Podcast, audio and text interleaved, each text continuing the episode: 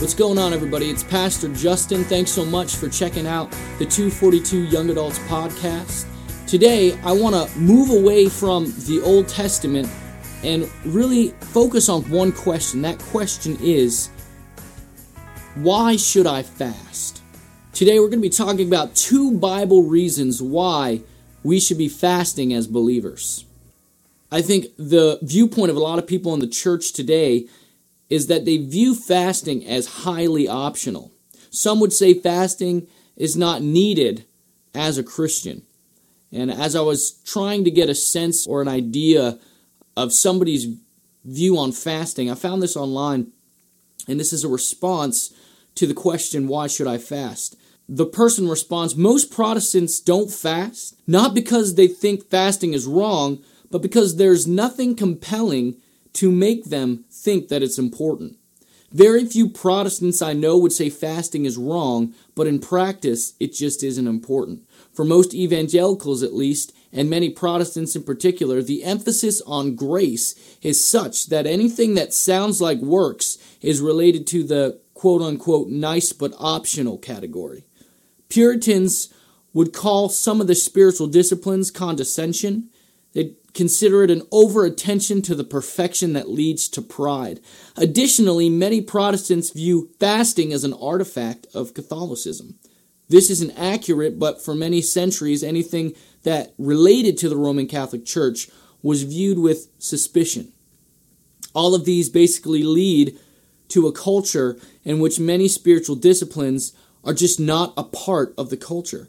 Kids don't grow up thinking that you do it, so they don't and in turn, their kids perpetuate the cycle. Finally, if you ask me, why don't I fast? It's really just laziness.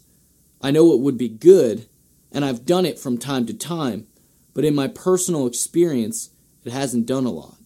I suspect I'm not alone in my thinking that. That answer doesn't justify it, it just explains it. What an interesting quote from this individual online. I think it accurately sums up the attitude of Christianity today.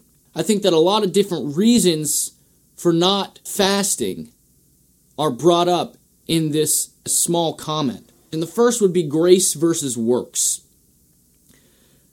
Grace, if you don't know, in Christian belief is the free and unmerited favor of God, as manifested in the salvation of sinners and the bestowal of blessings upon the believer. In essence, grace is God's gift of salvation for us and his continuous provision of blessing in our lives. Grace is also defined as a gift that you don't deserve. I put it this way we were separated from God, and there was nothing that we could do. There was no work, there was no, no action, no thought, no word that we could speak that could merit our forgiveness from God.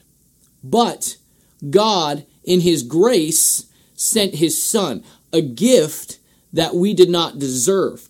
He sent His Son to die on the cross, sacrificed His life, and therefore, through His sacrifice, through the blood that was shed on the cross by Jesus Christ, we now have the opportunity to approach God. That was grace. That was God's gift to us that we did not deserve. Grace cannot be earned.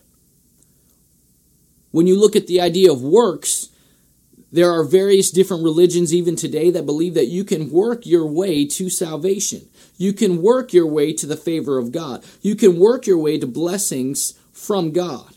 And this places salvation, it places blessings from God, it places righteousness on the shoulders of humanity. And we know that this is not true. There is nothing in us that we can bring to God to lay at his feet and say, Look at this. Because of this, I'm worthy of your forgiveness. There's nothing. But don't miss the incredible love of God that despite the fact that we have no way of meriting his forgiveness in his love, he made a way to forgive us, to have us in relationship with him. So, how does this apply to fasting? A lot of the people who hold to grace there's a resistance when it comes to fasting because fasting obviously resulted from uh, asceticism, which was uh, extreme self denial. People would afflict themselves for the sake of God. And because that resonates with a lot of work based mentalities, a lot of people who understand God's grace shy away from fasting. Another big viewpoint is people will hold to the fact that fasting is not a requirement for salvation. It's grace. It's not any work that provides your salvation. It's grace provided through the shed blood of Jesus Christ and the repentance of your sin. Obviously, I believe that fasting does not bring salvation. I, I believe that fasting in no way at all will allow you to have a personal relationship with Jesus Christ if you have not already confessed your sins, if you have not repented of your sins and accepted Christ for your salvation. But fasting is an intense sacrificial pursuit of God's will and presence. Fasting helps remove distractions in our life and brings focus and direction. Fasting is a spiritual discipline that can bring you closer to God. And if you are eliminating distraction, if you're eliminating some of those things that toxify your life, and this brings you closer to God, then my question is not why should I do it, but why not? Why shouldn't I do this? Why shouldn't I try to do something to give up some of those distractions, to, to be rid of them so that it would push me to a closer relationship with God? A lot of people believe fasting can lead to a prideful attitude. People focus on the practice of fasting or any other spiritual discipline for that matter, so much so that they feel as if they're better or as if they're more righteous. And I don't know if you've met this kind of Christian before who has a sense of pride in their spirituality and communicates that in a very condescending way to you, as if you're an idiot and you have no idea how to be close with God. The religious leaders in the New Testament were an example of that. They were proud of their spirituality, and fasting was a part of that. And they would hang it over people's heads, they would parade it on the streets to show everyone. But my point is anything could be done in pride. John the Baptist's disciples, they fasted, but they were doing it with humility. And it doesn't matter you can pick any spiritual discipline, whether it's how much you read, how much you pray, how much you fast, how much you give. Any of those things can be abused. Any of those things a person can come across in a way that is prideful and take pride in those things. So to single that out as a reason not to, I think, is an excuse. Another reason is I've done it before and there wasn't any results. Last session, we studied Isaiah 58, verse 8, which says, Your light will shine like the dawn. We discussed how God promised that when we fast correctly, with our motives and our heart in check, with our lives living righteously before God and our hearts sincere in pursuing God's will and what God desires in our life, that when we fast correctly, it makes an obvious difference. Your light will shine like the dawn. God was saying that when you fast, it's going to be so obvious the difference that it makes. It's going to be as obvious as the rising sun on the dark of night. So there's two questions we got to ask ourselves. First, are we fasting correctly? Is our heart in the right place? Are we walking in right relationship with God? The second thing is, what kind of results are we expecting? Are we expecting God's results? Or are we expecting our own results? Lastly, we come to the point well, I don't see why fasting is so important. A big defense for this case is the argument that there is no obvious command to fast in Scripture. Sure, there's some passages that talk about fasting, but it seems like more of a suggestion to me than a command. And so I want to talk about two Bible reasons why we should be fasting as believers. And the first is we should fast because Jesus fasted. Matthew 4 1 through 4 says, Then Jesus was led by the Spirit into the wilderness to be tempted by the devil.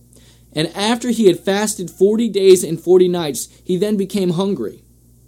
And the tempter came and said to him, If you are the Son of God, command that these stones become bread. But he answered and said, It is written, Man shall not live on bread alone, but on every word that proceeds out of the mouth of God. There's debate in Christian circles as to what this word actually means, this, this word fasted, whether it was a, a spiritual thing or if it was just the fact that he was in the, the wilderness and there just wasn't food available to eat. And so I want to go through real quickly the four words used in Scripture for fasting. And the first one is nastis. This word is defined as having not eaten. There's no spiritual implication for this word. It was used in Matthew 15 32 in the feeding of the 5,000 when Jesus said that he would not send the crowd away, quote, having not eaten, using that word nastis.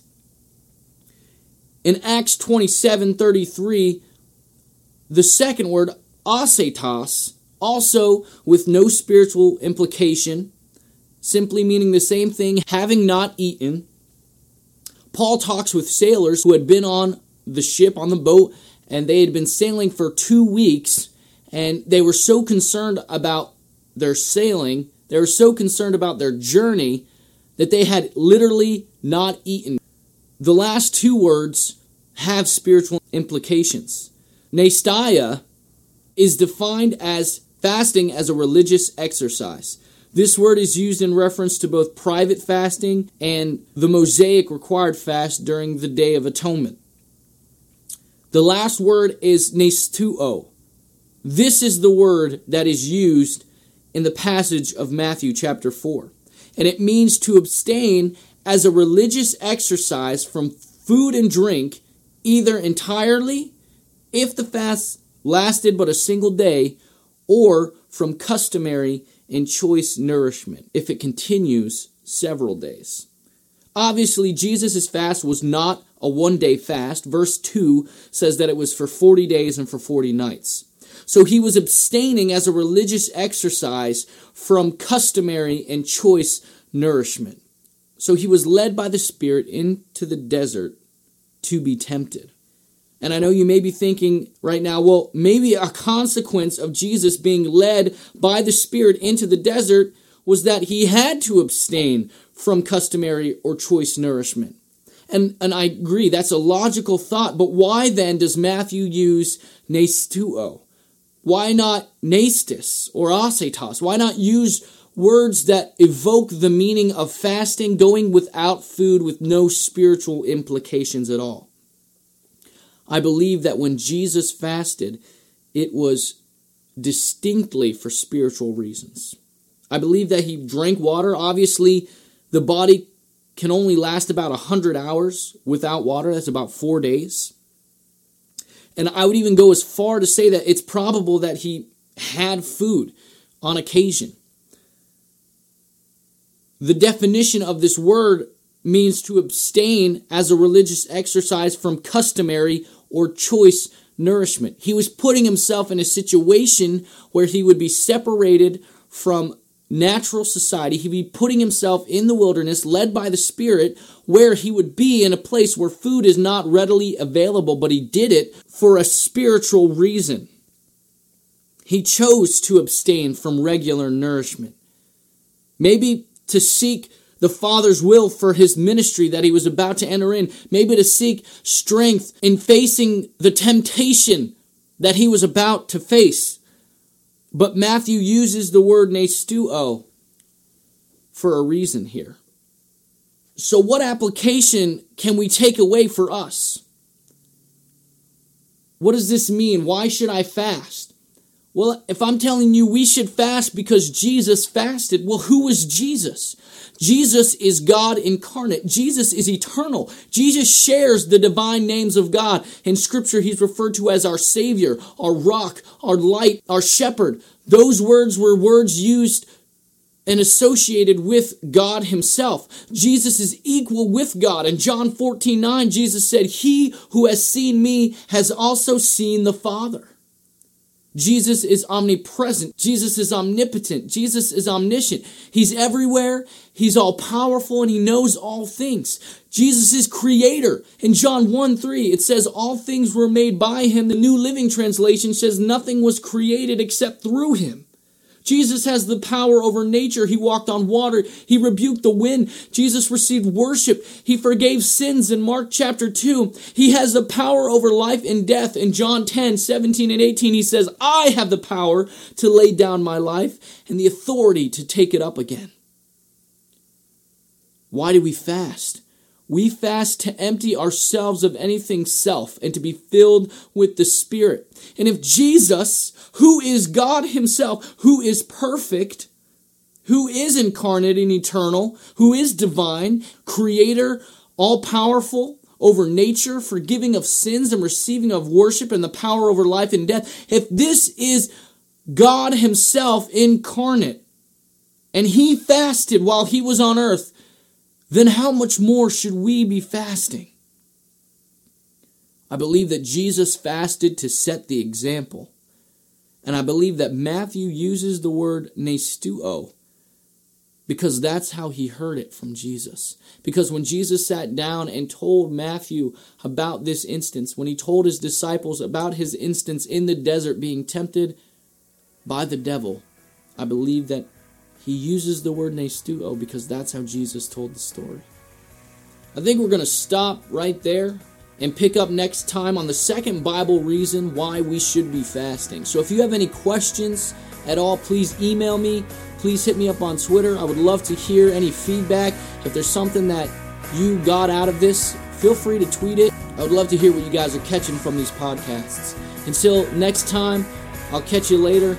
Hope you have a great day, and I pray that God's presence and His peace rest on you, and that you would be an overcomer in the name of Jesus. We'll talk to you guys later.